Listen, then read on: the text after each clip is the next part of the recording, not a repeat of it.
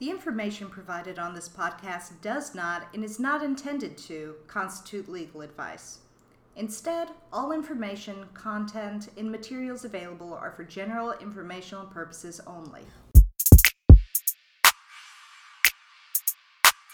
Welcome to Rights Here, Rights Now, a podcast about disability, advocacy, and activism. I'm your advocate host, Virginia Ferris. And I'm your advocate host, Ren Fazuski. Every two weeks, we dig into relevant issues, current events, and avenues for self advocacy. Because someone has to. And it might as well be us. This podcast is produced by the Disability Law Center of Virginia, the Commonwealth's protection and advocacy agency for disability rights. Find out more at dlcv.org. Well, Ren, we have an exciting one. So, something to stir the masses, something to get people involved today. Yes. Uh, we are talking to Valerie Jones, who is um, our volunteer guru, uh, and she's going to be telling us about um, all the great many things people can do if they want to uh, lend a helping hand to DLCV um, and how they can do that. And I know I appreciate that because volunteers make our work at DLCV so much sweeter, so much better. They are really the backbone that serves our agency. So I know I'm excited. But before we jump in, let's check out disability in the news. Google is introducing new technology to simplify their phones for those with disabilities. They have created a new app called Action Blocks for Android devices that is designed to make routine smartphone tasks easier. This app will allow users to create a one touch button on their home screen to make tasks easier, such as calling mom or turning on the lights. This will reduce steps needed to complete these tasks. Google Maps is also releasing a new accessibility feature called Accessible Places. When enabled, users will see a wheelchair icon displayed to indicate if a location has an accessible entrance, seating, restrooms, and parking. Google will also confirm if a place does not have accessible features. At this time, Google is also improving their Live Transcribe app that provides real time transcription for conversations on Sound Amplifier, which clarify the sound around you. These apps and updates will be rolling out soon, so keep your eyes open for them. All right. Again, today we have in the studio uh, the lovely Valerie Jones. She is our community relations specialist and manages our volunteer database. Thank you so much for coming, Valerie. You're, you're very welcome. I'm glad to be here. Um, so tell us about the volunteer program. Okay, so uh, we have visions as far as the um, volunteer program, and one of the main vision was was to create advocates in every community. Um, the purpose of this program is to provide meaningful experience for volunteers and to strengthen and enhance DLCV's advocacy services. Um, our mission for this program is that the volunteer program of DLCV serves to extend our reach throughout the Virginia by increasing understanding and awareness of disability rights in the Commonwealth.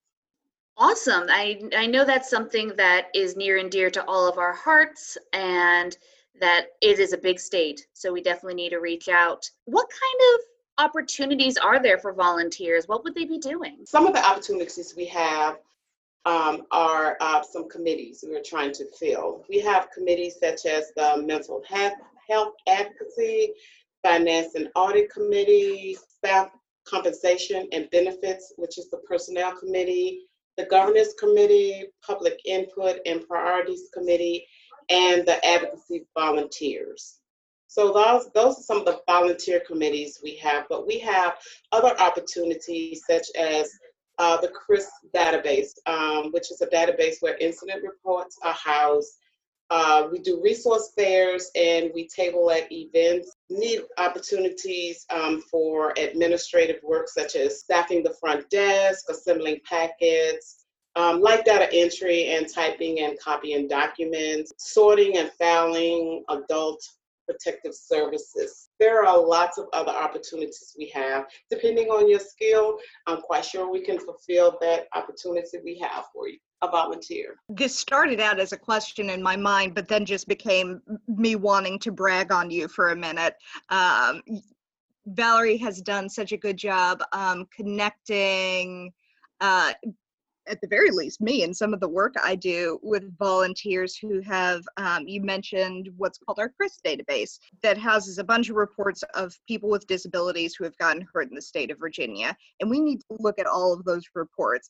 And using volunteers for that takes the staff commitment of something like that down from like a solid four days of each week that somebody is having to look at those reports to maybe like one or two days a week. It's really freed up our time so much so we can do some more of that like direct advocacy work. Are there any other projects that uh, that I haven't mentioned that you haven't gotten to mention that uh, maybe we've had success with in the past?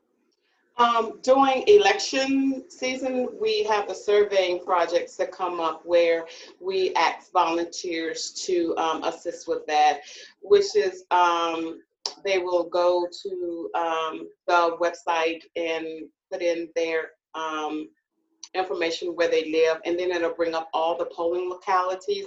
And what we ask them to do is just go around and make sure that um, that the voting precinct's accessible um, so um, we provide a survey. Actually, um, there's a training session they can go through to make sure they're looking for the right things when it comes to accessibility. This is something that we reference in our episode with Jolafon about the voting survey. So again, that's part of this. Uh, all these volunteering projects that we have as part of DLCV, and that's a really important one. I didn't realize we had so many committees, Valerie. How many? You have you would just have committees on committees on committees. Yes, um, the mental health advocacy, which is like um, the PAIMI Advisory Council, which provides guidance and input about the needs of the mental health community in Virginia. So, um, if you would like to find out more about all, all, of these committees, what you will do is go to our, our website, um, dlcv.org backslash committee.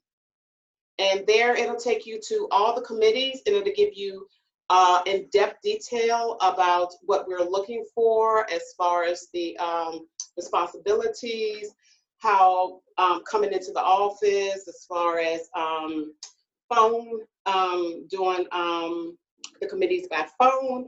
And what you'll do is after you read it and you feel that that's in your skill set, you'll drop down to the bottom and you click on a link where you fill out the application to um, join the committee.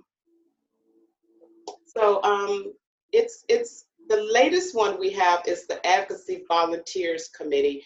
Um, DLCV is developing a program for volunteers to provide training and advocate throughout Virginia that's just a brief detail. And like I said prior to that, you could just go to uh, the website and it'll give you a broader detail of the actual committees that we are looking for volunteers for. Generally speaking, like what what are good qualities for a volunteer to have? What are you looking for in your volunteers? So, um, first of all, let's start off by saying all volunteers are welcomed.